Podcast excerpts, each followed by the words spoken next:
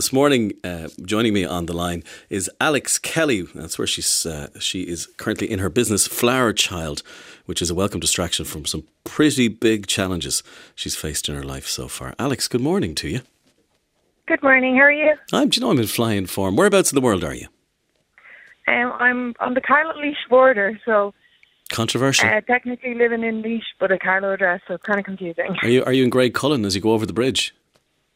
Um, Ballickmoyler. Oh, because the, the border kind of weaves in and out, doesn't it, or along along that Yeah. line.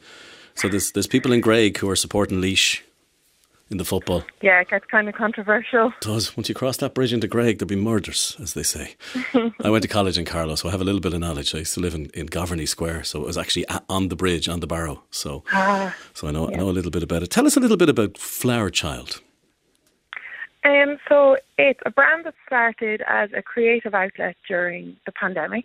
So I started just an online blog during um, 2021, talking about my lifestyle, my um, hobby, which is gardening, and um, now it has kind of organically turned into a whole company that um, I make um, and sell aromatherapy home fragrance products. And you've had a busy week this week.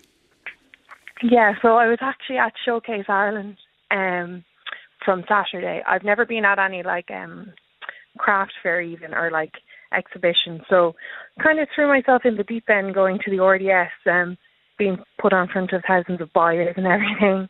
But um, it was a successful event anyway. It has definitely helped grow the business. We got um, 14 new retailers um, over the three days, so Wow. definitely helped grow it. No, I've I've been to that showcase in the RDS, and there are row after row after row of people selling similar products. How do you how do you differentiate yourself and get people to, to stock your product? Um, I guess with my product, a lot has to do with um, me standing behind it, um, portraying my character and my story. Um, but along with that, um, I think it's down to the quality of your product as well, and whether your display can stand out, and whether when people pick up your product, it's something that catches their attention. and They go, "Oh, yeah, that is fit in my store," or even some people coming over and saying, "I know a store that that'd be fabulous in." That they're passing me along to other people, and that might not have attended the event. But um, what we gathered from the event was you have to be present, you have to bring your own energy, and you have to connect with the buyer on like a human level. So you're you're not drop shipping. In other words, you're not getting products branded elsewhere and then bringing them in, but you're you're saying this is my product. I make it. I love it. And, Yeah. and you talk about your story. What is? Tell me the, the story. So um, I have lived most of my life with epilepsy. Um, so when I was 11 years old, I had my first epileptic seizure. Um, from there, it spiraled out of control. Um, and by the age of 13, I was having 40 um, convulsive seizures every day. So my life got turned upside down pretty quickly. Um, but at the age of 13, I got um, diagnosed with cortical dysplasia. So this means that the cells in the frontal lobe of my brain were just growing wrong. So it was creating a mass in my brain. So they could operate on that and remove majority of the mass. Um, so when I was 13, that that did help my quality of life a lot. Um, it obviously reduced the seizures uh, to a more manageable level, so I could kind of continue on with life, return to school, return to education, things like that. Um, and I was only having nocturnal seizures. Um, that was all going amazingly. I again, like I started the brand, I started uh, living my life to the fullest. Um, threw myself into gardening. Gardening has always been my passion and my kind of like safe space. Um, so got madly into that. Started the blog coming up to 2021. Fast forward now. Um, started the blog. Started building my brand. Um, I even started working um, an internship in the college I studied in. So I also studied in SETU Carlow, the same as yourself. Um, but then in 2023, my life got turned upside down and kind of the rug pulled from under my feet. So the start of 2023, January 2023, I had a major um, convulsive seizure again. Um, but this one, it didn't stop. So normally seizures will last a couple of minutes, three to four minutes, um, and then stop on their own. They'll resolve themselves. But um, this one didn't. So I was after being in a seizure for multiple hours by the time my family found me the next morning in my bed, and um, still convulsing. So after that, I was um, obviously brought into hospital, brought down to Kilkenny into resus, um, and then three days later, I regained consciousness. Um, so I was left with a brain injury after that. Now, brain injuries are amazing in the fact that the way they can heal themselves and recover themselves. So although I did have like a month of like complete fogginess, um, confusion, my memory was um, definitely damaged, but that all resolved itself um, over the next coming months. But what I didn't expect was for the seizures I had experienced as a child that spiraled out of control, they also all returned. So I was having um, up to 40 partial seizures um, every day yet again. This is in 2023. Um, and the doctors were struggling to control it. So I was being given all the emergency medicines to try and control my seizures to stop them. It had turned my life from like I was in 2022 uh, living kind of like my best life. So excited to enter 2023 and start to grow the brand and like become the entrepreneur I'd always kind of like dreamed of.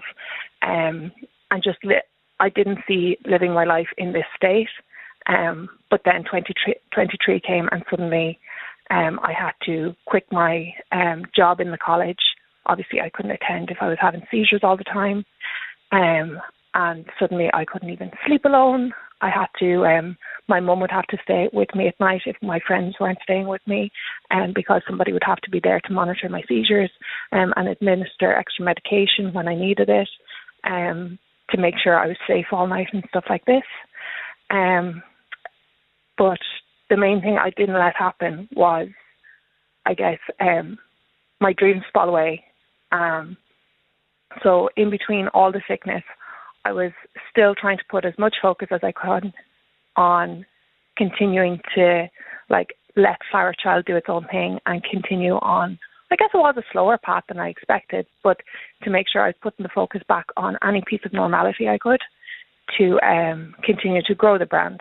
So I wasn't in the, the place of my dreams, should I say, but I was still um, in my spare time or in my, as I call it, my healthy time. I was um, simultaneously growing the brand in the background. Um, but then, if we fast forward through 2023, bringing up to um, July, I was cleared for surgery, so that was amazing news for myself. Um, I was cleared for brain surgery. They would go into um, the original site where they'd done the first surgery, um, and they were going to um, use brain mapping to determine where um, would be affected. So it was so close to my motor centre that they needed to use brain mapping to determine what was safe to operate and what wasn't. So um, I knew the risks going in. I knew I could lose power in my left side. Um, but at that stage, I was having so many seizures um, every day. I um, committed to um, the surgery, and I said, no, it's worth the risk. Um, I need to regain my quality of life. Um, so I went for surgery. So in July, I had my first surgery of this year, of this past year, um, and I woke up after surgery with no power in my left side. So that was that was scary to say the least to wake up to that. Um, I guess I felt a lot um, of frustration at myself to go, oh, you chose this and now you have no power in the left side. But the surgeons were so amazing in their reassurance that that would come back. Um, so over the next couple of weeks, I slowly did regain um, power in my left side. It is amazing how the body can heal itself. Like I said before, the way the brain can rebuild itself is just it still shocks me. So um, once those neural pathways started to regenerate, my um, arm began to or began to regain function um, until it went into reverse. So what happened was all the function I had regained started to reverse, and I was losing more and more function every day. Um, so obviously, we immediately got in contact with um, the doctors, the surgical team, and they said, "Okay, now you need to come straight in." Um, so rushed back up to Beaumont Hospital, um, in for scans, in for blood tests, etc. And they realised I had swelling in the brain. So yes. I had to go in for a second surgery for a washout. So this is in August now. Um, I had to go in for another surgery. And um, they took samples um, of each layer as they went into the um, surgical site and then sent them off to pathology. So then in the next um, in the next um, few days, we got the results back to say, um, yes, I had an infection in my brain and I had meningitis. So then I was on high dose antibiotics, IV antibiotics, for 12 weeks after that. So my body was put through a lot in, during that treatment. Um, three times a day IV antibiotics. That was very harsh on the system. Um, and then after I had actually bad reaction to those antibiotics um, a couple of weeks in, that meant I had to switch antibiotics again. Now, I myself, unfortunately, I'm allergic to penicillin, so I had to, and um, the, the antibiotics they could use obviously was limited. Um, so they had to um, find an antibiotic that would work with me, um, but also strong enough to treat the meningitis. So I had to quit um, my SSRIs, quit or like stop taking my SSRIs, which are used for um, depression and anxiety. Um, so they had to take me off them cold turkey. So I went through withdrawals from them along with the treatment for um, the infection itself. Um, so that was another kind of twist to the journey that took another toll on my body. Of course, Alex. But yeah. a couple of weeks later, I was I was home. I was back with my family. Wow. Um, I'm now seizure free. Going into surgery, it was supposed to be um, seizure reduction. That was the goal. That was my expectation. I'm now living life seizure free. This was like never a possibility in my eyes. Like things like driving, that was never on my radar.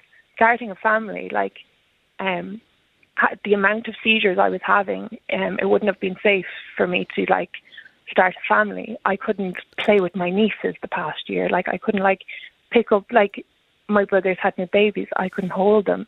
There was things like that that were kind of like taken away. But then once I made the decision to go for surgery, trust the surgeons, trust their like um their direction, my life has absolutely turned back around, but also improved tenfold. But you loved your business so much. You you were what did, what were you doing before surgery with the business? So yeah, before surgery. Um, so kind of what has got me through this past year of 2023, I decided when I started to notice my health deteriorating, I said, okay, I'm going to live with epilepsy. I'm not going to let epilepsy define me. So I made a strong decision that in any time I could, I would be either making my candles, which against my mother's better judgment, obviously I was working with hot wax and having seizures. Um, so she wasn't too happy about that, but she would supervise and supported me through it. Um, I was either making stock or I was um, contacting retailers to try and get my stock on shelves. Um, so I knew I was going to, well, my aim was always to go for the surgery later in the year. So what I done was I spent all that time beforehand trying to build up stock, build up um, product. So that meant when I went in for surgery, um, my family could fulfill the orders, ship out the stuff, um, and my company would still stay on the trajectory it was. They must have thought you were mad, Alex. oh my god, absolutely insane. They, they they definitely thought I was insane, but it was my way of coping. See, it yeah. was my way of saying like, this isn't over. This this isn't going to stop me. Like I'm not going to take this line down. I'm still going to like. My dream was always to have yeah. my own company. So I was like, no, it's not stopping my dreams. I'm still following them. So even when I was in hospital, I was in um, the epilepsy monitoring unit in uh, Beaumont at one stage, and that's a place where they try and um, so um, you're put on an EEG machine, um, so they can obviously see all your brain activity, but they um, the aim of that um, unit is to induce as much seizures as you can um, in obviously a controlled way, but to induce as many seizures as possible to get a very clear reading on where the seizure activity is coming from within your brain. Wow. Um, but even during that time, so I was in there for a week. But um, even during that time, I had brought up certain like um, so like I'm at that time was making all my own packaging. So I brought up all the labels that needed to be cut out and everything. And every day I was sitting up in that bed, um, even like simultaneously having the seizures. But I was like, no, I'm, I'm sorry for these labels. I'm I'm sorry I'm for laughing, but it's working. just the vision of that of you seizing and working at the same time. And it's fair to say that everybody's epilepsy is different. Everybody, it's epilepsy is a, a real catch-all term for a number of different types of seizures, whether they be full tonic clonic seizures, clonic seizures, uh, grand mal, or they may be milder seizures, medication, etc. So everybody experiences it in a different way. Completely, yes. It's so um, tailored to the person. Like even different people I've met, I've never met somebody that has like the exact same symptoms as me and the exact same experience.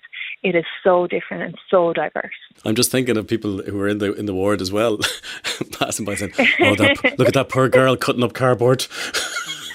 yeah, and like, um, that, that week I had 62 seizures and I still got my labels done. well, look, if anybody wants to know more about your amazing story and see the amazing garden and see a picture of your lovely Nana as well, who helped plant that garden, you can go to flowerchild.ie. And Epilepsy Day is on February 12th. Alex Kelly from Flower Child, thanks for joining us this morning.